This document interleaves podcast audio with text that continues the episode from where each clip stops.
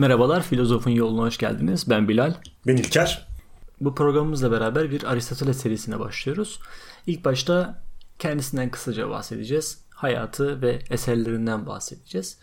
Bundan sonraki programlarımızda da Aristotelesçilik nedir ve Platon'la arasındaki farklar nedir diye baş, niyedir diye başlayacağız ve sonrasında da e, Aristoteles'in felsefesini, varlık felsefesi, bilgi felsefesi, ahlak felsefesi gibi konularını ayrı başlıklar altında inceleyeceğiz.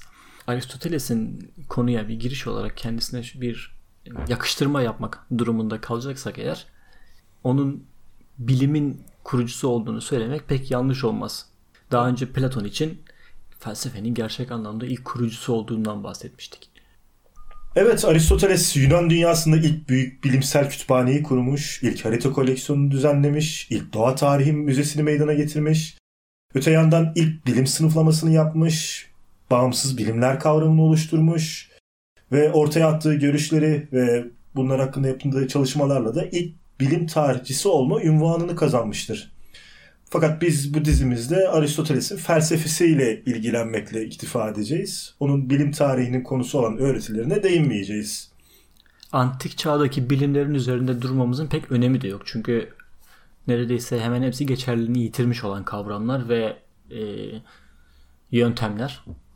Günümüz bilimi eskisinin bilimi olmaktan çok uzakta. Fakat e, bunların ilk nasıl başlangıç, nasıl başladığını ortaya koymak için önemli. Ama bu yine de bilim tarihi için önemli. Fakat biz tamamen de hiç değinmemezlik etmeyeceğiz. Onun bilimle ilgili de biraz çalışmalarından yine de bahsedeceğiz. Fakat ayrıntılarına girmeyeceğiz.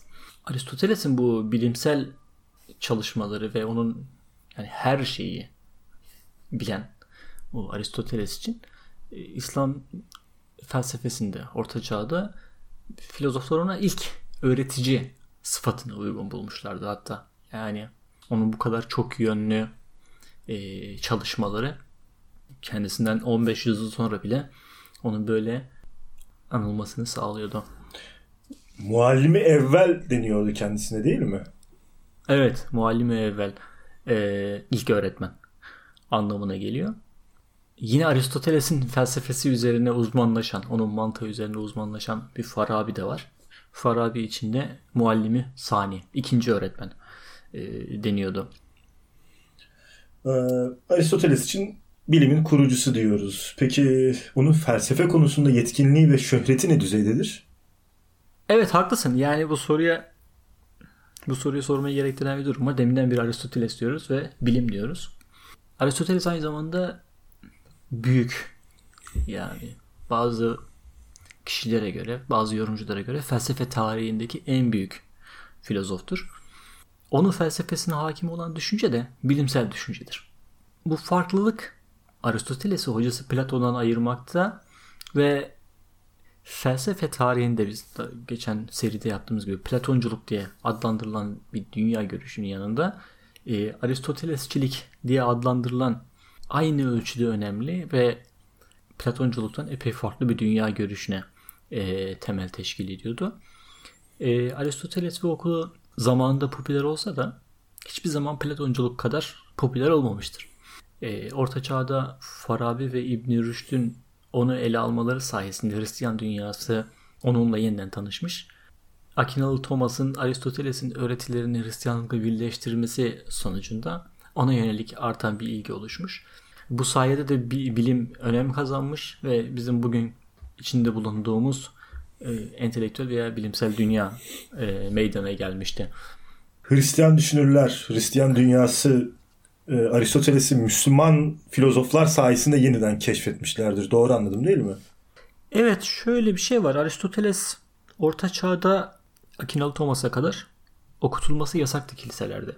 Özellikle ilk çağ Hristiyanların da e, yani 10. yüzyıla kadar olan dönemde yanlış hatırlamıyorsam hep Platonculuk söz konusuydu. Mesela Agustinus'a bakacağım. ileride göreceğiz. Agustinus'u incelediğimiz zaman felsefesinin tamamıyla Platoncu olduğunu göreceğiz. Ya da Orta Çağ İslam dünyasına baktığımız zaman yine müthiş bir Platonculuğun hakim olduğunu göreceğiz. Birazdan da yine bahsedeceğiz. Aristoteles'in de etkisi vardı İslam dünyasında ama kim biraz hatalı bir etki de söz konusuydu. Yanlış anlaşılma da söz konusuydu. Fakat şeyde İbn Rüşd'e geldiğimiz zaman İbn Rüşd Aristotelesçi bir filozoftu ve ona yönelik çalışmaları Avrupa'ya aktarılabilmişti. İbn Rüşd okunmaya deva- okundukça da Aristoteles yeniden fark edilmiş ve Aristoteles eserleri yeniden ortaya çıkmış, yeniden e, ele alınmış ve Akinalı Thomas'ın onun felsefesi, Aristoteles felsefesini Hristiyanlıkla yeniden birleştirmesi, daha doğrusu birleştirmesi sayesinde Aristoteles Hristiyan dünyasında da etkili bir isim olmaya başlamış. Aristoteles'i görünce Aristoteles'le ilgili konuşmaya devam ettikçe Aristoteles'in Platon'dan ne kadar farklı olduğunu göreceğiz. Özellikle bilimsel çalışmalar konusunda. Dolayısıyla yani bir kilisenin veya bir bilim dünyasının veya felsefe dünyasının Aristotelesçi veya Platoncu olup olmamasının dünyayı ne kadar değiştirdiğini göreceğiz. Daha doğrusu gördük de biz şu anda bunları öğreneceğiz yani. Aristoteles'in hayatından bahsetmeye başlayalım kısaca. Ondan sonra biraz eserleri üzerinde duralım. İsa'dan önce 384 ve 322 yıllar arasında yaşamış. 62 yıllık bir hayat sürmüş Aristoteles. Atinalı değil ama değil mi Aristoteles? Evet, evet. E, Atinalı değil. Özellikle sofistlerle ilgili konuştuğumuz programda da yanılmıyorsam buna değinmiştik.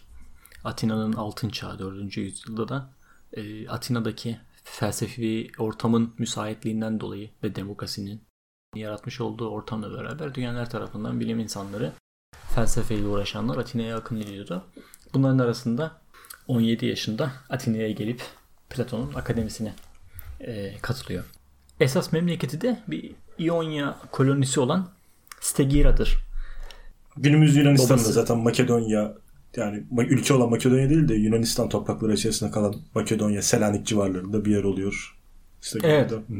Babası Makedonya kralının hekimidir. Saray ortamında büyümüştür. Daha sonra kral olacak ikinci Filip'le de çocukluk arkadaşıdır aynı zamanda. Yani görece elit bir çevreden gelmiş ve iyi bir eğitim almış olduğunu söyleyebiliyoruz. 17 yaşında Atina'ya gelip Platon'un akademisine girdi. Platon'un ölümüne kadar da bu akademi içerisinde kaldı. Önce bir öğrencilik dönemi geçirdi. Ondan sonra da retorik öğretmeni oldu. Platon'un okulunda öyle önemli bir konuma sahipti ki Platon onu okulun aklı diye övermiş. Okulun aklı, okulun beyni diye övermiş. Tabii Platon'la ilişkisi epey spekülasyonudur. Platon okulunu deminden de bahsetti program başında da bahsettik. Platon Platonculuktan epey farklı bir çizgidedir. Benzerlikleri olsa da. Fakat bu onun felsefesinden etkilenmediği anlamına gelmiyor. Hatta öyle ki Platon'u eleştirdiği eserlerinde bile mesela metafizikte bile kendisinden biz Platoncular diye bahsetmiştir. Özellikle ilk dönem eserlerinde aynı Platon gibi diyalog formunu kurmuştur. Eserlerin isimlerinde bile benzerlik söz konusudur. Platon 348 yılında ölmeden önce okulun idaresini yeğenine bırakıyor. İsmi Spasipos. Spasipos. Evet. Anladığımız kadarıyla okulun beyni olan Aristoteles yönetimi kendisine devredileceğini düşünüyormuş. Tahmin De- ediyoruz. Devredilmemesinin sebebi e, görüşlerindeki ayrılık mı? Aristoteles'in Platon'un yolunda bir nevi saptığı izlenim mi? Onu ya devredil- zannetmiyorum. Eğer öyle bir şey olsaydı okuldan atardı belki kompleks söz konusu olsaydı. Ya kompleksten değil yani e, bu ekolü temsil etmiyor. Farklı düşünceleri var diye bir dostça yol ayrımı da olmuş olabilir. Yani olabilir. E, ama şöyle bir şey var. Bizim bugün bildiğimiz Aristoteles, Aristoteles yapan eserler o dönemde henüz ortada yoktu.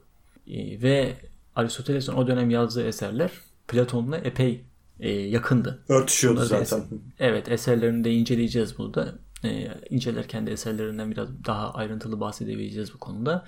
Yani böyle bir durum muhtemelen söz konusu değildir. Başka bir filozofa değil de yeğenine devretmiş olması, bir akraba olması belki biraz daha belirleyici bir liyakat değil, e, hısım akraba ilişkisi muhtemelen hakim olacak. Hakim olmuş. Der, okulda ders veriyor işte. Dükkan, kasanın başında da akraba duracak. Kim duracak? e, tabii böyle şeyler aslında yani bunların mizah konusu ya da böyle sığ eleştirilerin konusu olmaması gereken şeyler ama yani düşünmesi üzerine konuşması eğlenceli ve dedikodu malzemesi için uygun konular bunlar. Platon da zaten bu durum şey Aristoteles bu olduktan sonra okuldan ayrılmış. Bu okuldan ayrıldıktan sonra da 6 yıl süreyle Asos ve Midilli'de bazı politik ve biyolojik çalışmalar yapmış. Bu sırada Makedonya kralı Aristoteles'in çocukluk arkadaşı 2. Filip oluyor ve onu saraya davet ediyor. Büyük İskender'i eğitmek için. İkinci Aleksandra, Aleksandros. Bu aynı şey gibi bu arada fark ettiysen Platon da benzer bir durumdaydı. Sicilya'ya gidip kralın oğlunu Eğitim, eğitmeye eğitim çalışmıştı. gibi. Bu kendi yaptığı, kendi özellikle uğraştığı bir şeydi ama bu sefer de, gerçi o da saraya davet edilmesi yine söz konusuydu. Aynı şey Aristoteles'in de başına geçmiş. Yani kaderleri de biraz benzer aslında Platon ve Aristoteles'in. Yani birbirlerinden çok çok çok ayrı insanlar değiller. Biz bugün felsefelerinde şey görüyoruz ama e, ayrı, aykırılık çok görüyoruz. Farklar üzerine çok değineceğiz. Spekülasyon yapmayı seviyoruz. Bunun üzerine konuşmayı seviyoruz. Ama nihayet bunlar kader yoldaşları. Yıllarca beraber yaşamışlar. Kendisine dostum der zaten Platon için, hocası için. Bu eğitim sırasında bu Büyük İskender eğitiminde de çok etkili olmadığı düşünülüyor yine de. İlla bir şeyler üretmiştir ama özellikle politik konularda çok etkili olmadığı düşünüyor. Çünkü siyaset felsefesini konuşurken biraz daha ayrıntılı göreceğiz. Aristoteles de Platon gibi site devleti yönetimini benimsemiş bir insandı. Fakat Öğrenci İskender- dünya fethine çıktı. öğrenci İskender de dünyayı fethetmeye çalıştı. Evet, senin dediğin gibi. Ya da mesela Aristoteles barbar Yunan ayrımını çok seviyordu. Fakat e, İskender tam aksine kozmopolitik bir dünya, bir devlet kurmaya çalıştı. Platon ve Aristoteles arasındaki farklılığın onların dostluğuna, ilişkisine engel olmaması gibi Aristoteles ve İskender'in aralarındaki düşünce farklılıkları da onların dostluğuna engel ol- olmamıştır elbette. Ee, rivayet edilen şey şu İskender e, fethettiği aslında fethetme kelimesini de pek sevmiyorum. İşgal ettiği yerlerde yeni garnizonlar kuruyordu ve o bölgeye ait bitki ve hayvan türlerini hocasına gönderiyormuş onun biyolojik çalışmalarında e, kullanmak üzere. Aristoteles e, tabii hala İskender henüz yani tarih açısından bizim anlatma tarihimize göre İskender henüz şey değil e, imparator değil. İkinci Filip hala imparator ve e, İskender'in eğitiminden eğitimi dolayısıyla sarayda. İskender'in ölümünden sonra yani İsa'dan önce 336 yılında Filip, ikinci Filip'in ölümünden sonra. Evet evet özür dilerim. İkinci Filip'in ikinci Filip'in ölümünden sonra İs- İsa'dan önce 336'da Aristoteles Atina'ya geri dönüyor. Burada Atina'nın şehir dışında boş bir gimnazyumda lise adında okulu kuruyor. Bu şeyi de çok seviyorum bu arada. Lise isminin buradan geldiğini öğrendim de ben bayağı hoşuma gitmişti. Evet ben de ona biraz baktım hani başka hangi dillerde lisede direkt oradan mı geliyor acaba diye baktım. Çünkü bildiğim bildiğimiz diye İngilizce'de mesela lise diye bir ifade yok. Amerikalılar Evet. high school diyor. işte İngilizler secondary school diyor. Başka diğer dillerde de baktım. Ya hemen hemen hiçbir dilde ne İspanyolca'da ta Zazaca'ya kadar baktım hiçbir dilde lise diye bir ifade geçmiyor. Fransızca hariç. Biz Fransızcadan almışız. Şöyle olmuş aslında lisenin e, Türkçesi yani Aristoteles'in kurduğu lisenin Türkçesi Likeion aslında. Evet.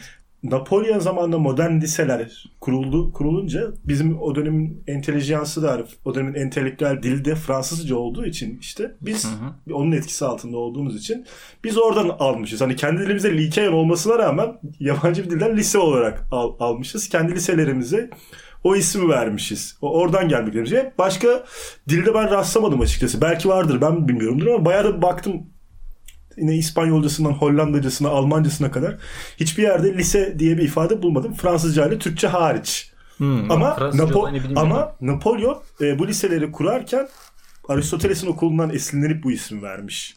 Onunki daha asilmiş diyelim o zaman. Gerçi şimdi Cumhuriyet dönemindeki şeyler, o yapılan atılımlar e, genelde böyle çok kaba taslak bir ithalat da değildi. Hani bir şey de vardı. E, derindeki çalışmalar yapan entelektüeller de vardı. Sebebi Fransa olsa da ya da Fransızlar bizden önce kursa da güzel bir şey. Güzel, Tabii tabii böyle bir mirası yani. tevarüs etmek çok güzel hakikaten. Evet, Benim de çok hoşuma yani. gitti onu, bunu öğrenince. Evet. E, Aristoteles'in kurduğu lise 12 yıl boyunca, daha doğrusu Aristoteles bu kurduğu lisede 12 yıl boyunca eğitim veriyor. Onun kurduğu lise çok kısa sürede şöhret oluyor. Etrafça tanınıyor. Ve Platon'un akademisiyle o dönemin yine önemli düşünürlerinden İsokrates'in retorik okulunun rakibi oluyor. Lise açık alanlarında işte Aristoteles'in e, yürüyerek ders verdiği yönünde yürüyerek ders, ders verdiği ve daha sonra bu okul mensuplarının yürüyenler ya da Arapçasıyla meşiyun denmesinin ise e, meşiyun dendiği rivayet ediliyor daha doğrusu. E, fakat yapılan çalışmaların böyle bir gerçekliği olmadığı ortaya çıkıyor. Yani ya, dedikoduya dönmüş durumda. Gerçek temeli bu, bu benim, benim açımdan şaşırtıcı bir bilgi. Çünkü ben bayağı bir yerde rastladım. Hatta Yunancası evet, unuttum. Evet. P ile başlayan bir şeydi. Şu an aklıma gelmedi ama epey fazla yerde geçiyor bu ifade. Açıklamasıyla evet, birlikte hatta. Evet yani bir dedikoduna ibaret. Öyle bir şekilde yaşıyor yani. Kim bilir bizim gördüğümüz felsefe konuları içerisinde bile yazılı kaynak haricinde. Çünkü özellikle ilk çağda çok fazla rivayetten çok fazla olma yapmamaya çalışmıştık ama bazı rivayetlerden bahsetmiştik. Evet. Özellikle biraz böyle filozoflar hakkında diyalog, anekdot aktaranlara biraz dikkatli yaklaşmak gerekiyor. Bazen çok enteresan şeyler okuyorum. Heraklitos bir gün şuraya gitmiş ve şöyle demiş falan diye. Ama ben Heraklit'in hayatını incelediğimde öyle bir şeyle karşılaşmıyorum. Nereden bunlar duymuş olabilir diyorum. Bu da öyle bir olay olsa gerek. Yani birinin yakıştırması veya birinin yanlış anlaması, birinin bir yere saçma sapan bir not düşmesinden sonra kim bilir hayatımıza girmiş ve bir türlü çıkmak bilmeyen bir söylenti. Ömer Hayyam şiirleri gibi. Yani piyasada olacakların %90'ı ona ait değilken Hayır, Hoş bir Aristoteles'in adıyla çıkarılmış kitapları da göreceğiz. Yani çok enteresan bu Aa, evet. sahtelik sahtelik çok enteresan bir şey yani. Hani bazen öne alınamayacak derecede ön plana çıkabiliyor ve yani çok kompleks çalışmalar yapmış olabiliyor insanlar yani. Bu sahtelik adı altında niye öyle bir şey yaparsın? Niye bir hani böyle bir işsizlik se- sebebi nedir? Ee, merak ediyorum ama çok ya ben çok şey, görüyorum. Sos, sos, yani. Sosyal medyada falan da çok görüyorum ben hatta. Freud'a atfedilen sözler falan böyle saçma sapan yani hiç yani de, demedi ya yanından bile geçmeyeceği düşünce düşünceleri ona ya, yamatma çabası falan böyle. Yani şey yani neredeyse şey aşk iki kişiliktir. Sigmund Freud falan yani. Ona kadar getirmişler yani. O kadar fazla var ki. Ya yani. evet garip kimisi trollemek için yapıyor. Artık trolle gerçeği de ayırt edemiyoruz gerçek. Kişisel itibar diyeceğim ama yani enteresan. ya sosyal medya olayı bambaşka bir şey de ben bildiğin kitap yazmaktan bahsediyorum yani. Kitap yazıyorsun ve yazarı Aristoteles diyorsun.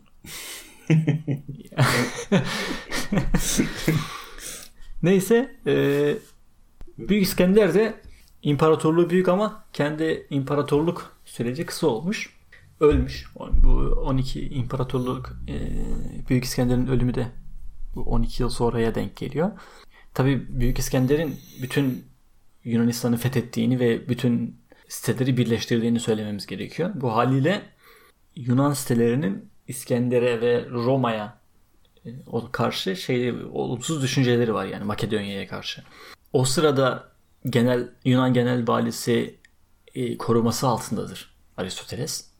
Büyük İskender ölüyor ve imparatorluğunda zayıflıklar ortaya çıkmaya başlıyor. Özgürlük taraftarları güçleniyor. E, haliyle valinin de e, yüce azalıyor ve o, o dönemdeki yandaşlar yani Aristoteles halkın tepkisine yani hedefine hedefine geliyor. E, ve daha önceki gibi o da dinsizlikle suçlanıyor. Sokrates gibi. Evet zaten onun felsefesini incelediğimiz zaman onun felsefesinin buna çok müsait olduğunu da göreceğiz. Aristoteles de felsefeye karşı ikinci bir suç işlemesine meydan vermemek amacıyla Atina'yı terk eder. Fakat zaten kronik bazı rahatsızlıkları vardır. Mide rahatsızlığı vardır. Ee, bir sene sonra 62 yaşında hayatını kaybeder. Ee, arkada bir vasiyetname bırakır. Kendi akrabası ve köleleri için bazı ekonomik tedbirler vardır bu vasiyetnamede. Bu da etrafındaki insanları hani onun iyi bir koca, iyi bir baba ve vefalı bir dost olarak anılmasını sağlayacaktır. Aristoteles'in hayatından kısaca bahsettikten sonra biraz eserlerine bakalım. E, eserleri için genelde daha sonra da yani bu aslında genel olarak söyleyeceğim bir şey. Daha önce de bazı programlarımızda bahsettik. Özellikle Platon gibi çok fazla eseri, geride kalmış filozoflar gibi e, programlarımızda bahsettik. E, felsefe tarihi çalışmaları yani eserlere yönelik felsefe tarihi önemli hangi bu eserlerin orijinalliğini ve yazılı sıralarını en azından e, doğru tesis edebilmek filozofun düşünceleri veya düşüncelerin evri, evrimi, evrilmesi konusunda bize bilgi veriyor. Daha önce ne düşünmüş, şimdi ne düşünüyor, hangi aşamalardan geçmiş, onların incelemesi, tahlilini mümkün kılıyor. Eğer bunlar doğru yapılamazsa çeşitli sorunlar çıkıyor. Mesela demin değindim. Aristoteles'in olduğu zannedilen veya onu atfedilen iki tane eser ve bu iki eser Ortaçağ İslam dünyasında Farabi ve İbn Sina gibi filozofların felsefe anlayışlarını derinden etkilemiş iki eserde. Sonradan yapılan çalışmalar aslında bu eserlerden bir tanesinin Plotinus'un yeni Platonculardan bir tanesidir. Bunu da göreceğiz. Plotinus'un Enneatlar adındaki bir eserin seçkilerinden oluştuğunu gösteriyor bize. Diğeri ise yine yeni Platoncu bir filozof olan Proklos'un Teolojinin Unsurları adlı kitapları e, kitabının Aristoteles'e atfedilerek Ortaçağ İslam dünyasına geldiğini gösteriyor. E, bu iki eser Aristoteles'in eserleri olduğu zannedildiğinden dolayı aslında onun felsefesinin Platon'dan çok da farklı olmadığı sonucunu doğuruyor insanlarda. Çünkü Platon, yeni Platoncularla yeni Platoncular arasında çok fazla fark yok. Zaten ondan türemiş yeni Platoncu. E, aradaki benzerlikleri bulmak zor değil. Haliyle bu yeni Platoncu eserlerin Aristoteles'e ait olduğunu düşünürsen aslında Aristoteles ve Platon da aynı şeyleri düşünüyor sonucuna varıyorsun. Ve bütün İslam dünyası hemen hemen yani bütün İslam felsefesi Aristoteles ve Platon'un uyuşturması, bir dengelemesi, bir, bir, bir, nasıl diyeyim doğru kelimeyi bulamıyorum şu anda. Kaynaştırması ile ilgili. En büyük filozoflar hep bunlarla uğraşmış. Yani bir orta yol bulmaya çalışmışlar. E yeni Platoncu eserlerle Platon'un arasındakini arasında bulmak da çok zor olmasa gerek zaten. Bu iki esere yönelik doğru düzgün çalışmalar da ilk başta yani Rönesans'tan itibaren yapılmaya çalış başlanmış. Hatta bu eserlerden bir tanesi şeye kadar geliyor. Thomas Aquinas'a kadar geliyor.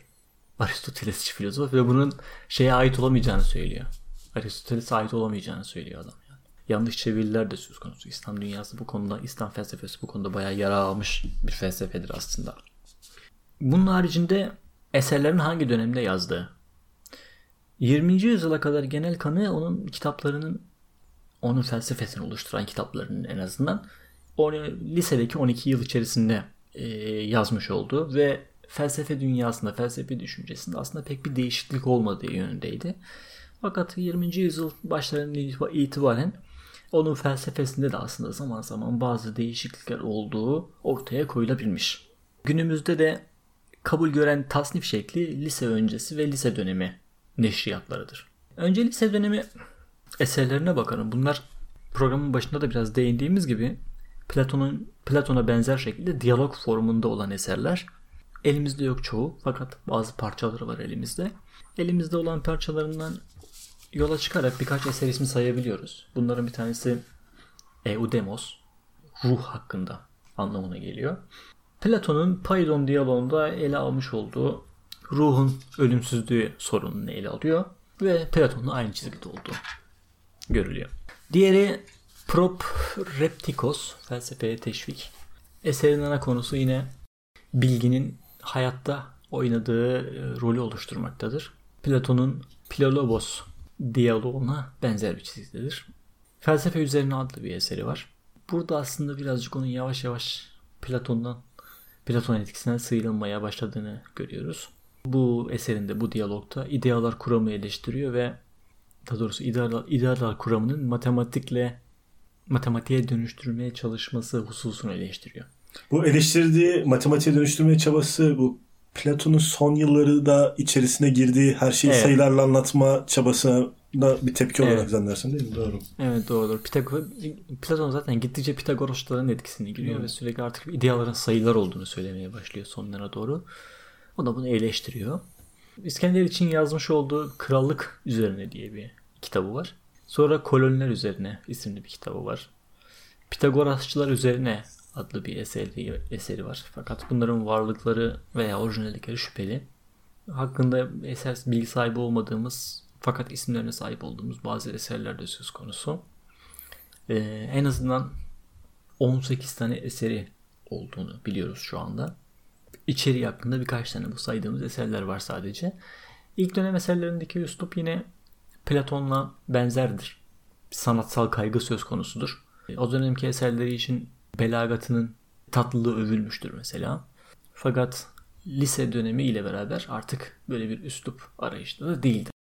Bu kaygı söz konusu değildir. Yani. Ee, yalnız burada şu eklemeyi yapmak gerek. Lise ve sonrası dönemdeki e, üslubunun farklı olması nedenlerden biri de genel okuyucu için yazmamış olması o metinleri. Mesela Platon'dan önce öyle bir kaygı yoktu. Yani genel okuyucu için yazmak diye bir şey söz konusu değildi. Yani birazcık şeyle ilgili değişiyor nasıl diyeyim sana.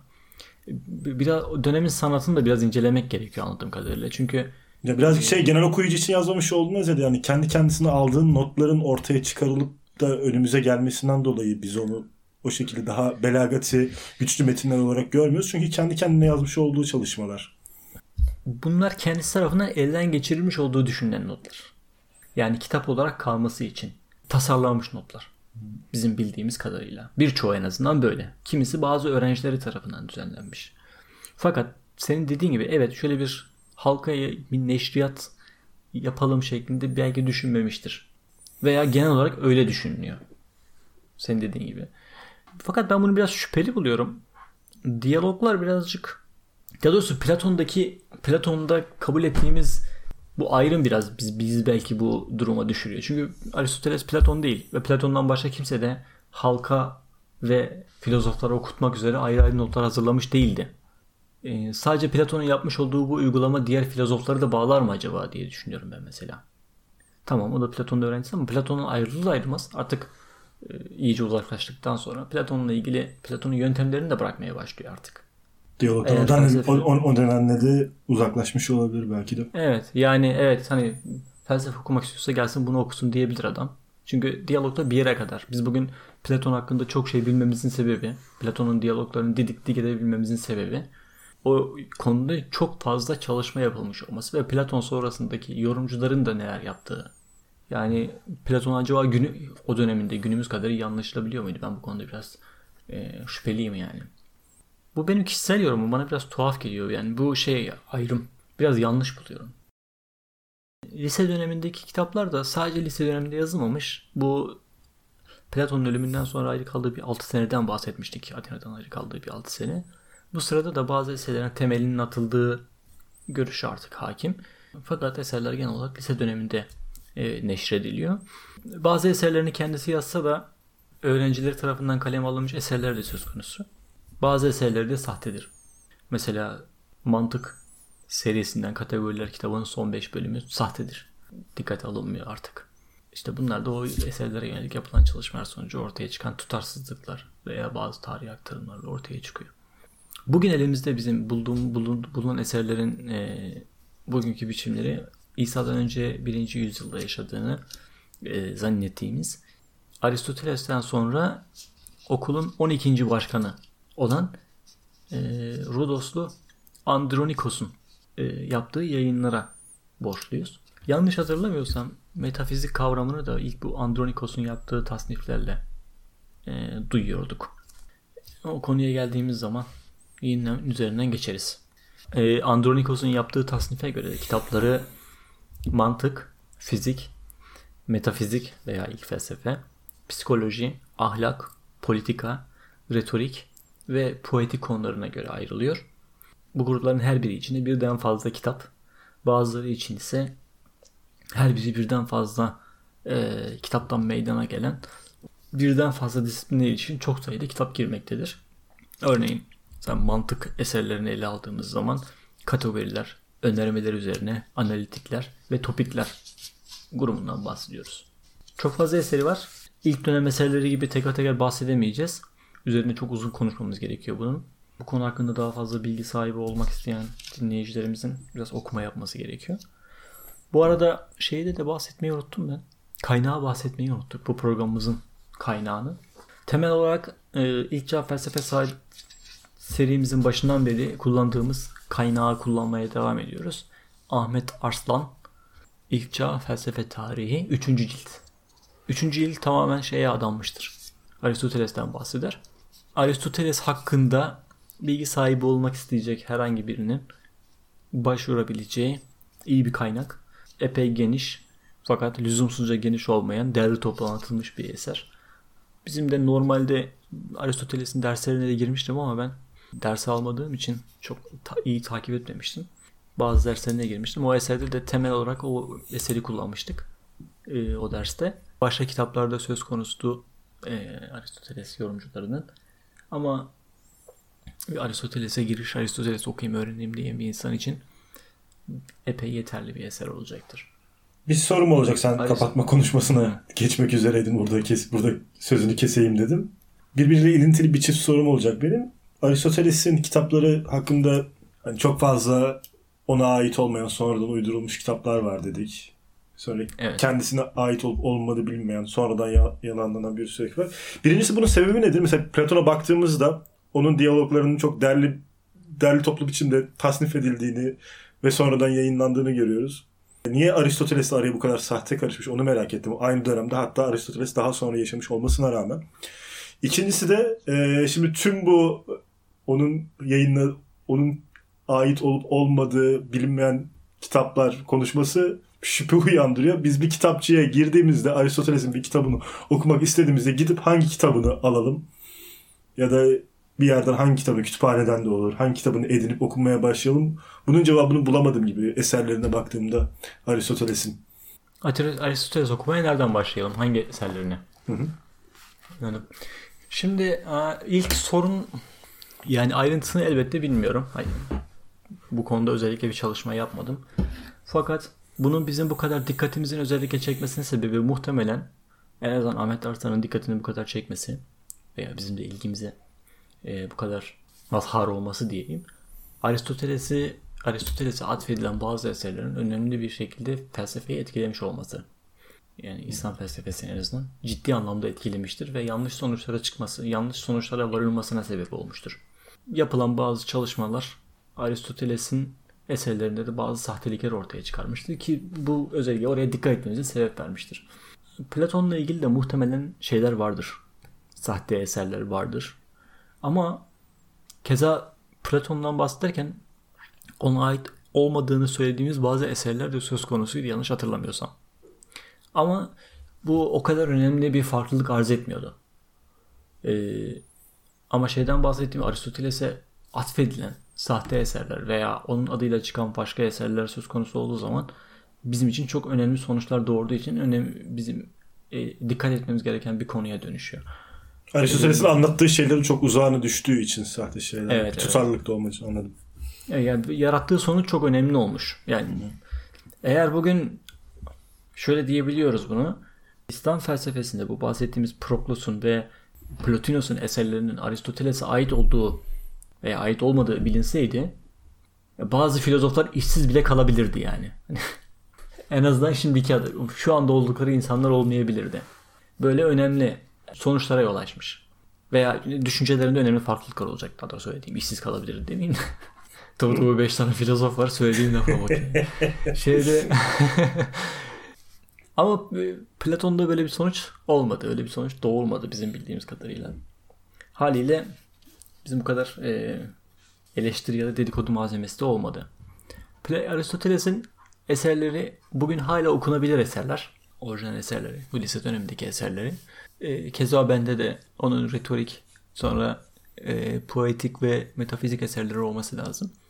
Aristoteles'i en iyi anlamanın yöntemi onun da eserlerini doğrudan okumaktır elbette. Fakat e, yorumculara ihtiyacımız var çoğu zaman.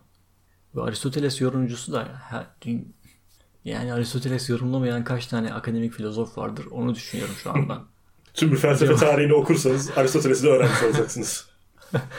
Yani en en önemli, en doğru yöntem her zaman şeylerdir. E, doğrudan kendisini okumaktır ama önemli yorumcular var. Ahmet Arslan kendi kaynaklarından bahsederken birkaç filozoftan bahsediyordu. The Great Books of the Western World dizisindeki The Works of Aristotle başlıklı metin onun epey önemli bir kaynağı olmuş mesela. Sürekli bir tane daha filozoftan bahsediyordu da bir bulabilirsem onu. Aslında bizim o girdiğim felsefe dersinde e, Aristoteles derslerinde bizim hocamız çok güzel bir tane kitap kullanıyordu ama ben unuttum onun kitabının ismini unuttum. Günümüzün modern Aristoteles çevirilerinden bir tanesi. Şey yaparım ben bunu. Web sitesine düşerim bu notu. tamam. Şu anda aklıma gelmiyor. Ve programı bitirelim. Aristotelesçilik nedir? Diyeceğiz bir sonraki programımızda. Esen kalın. Hoşçakalın.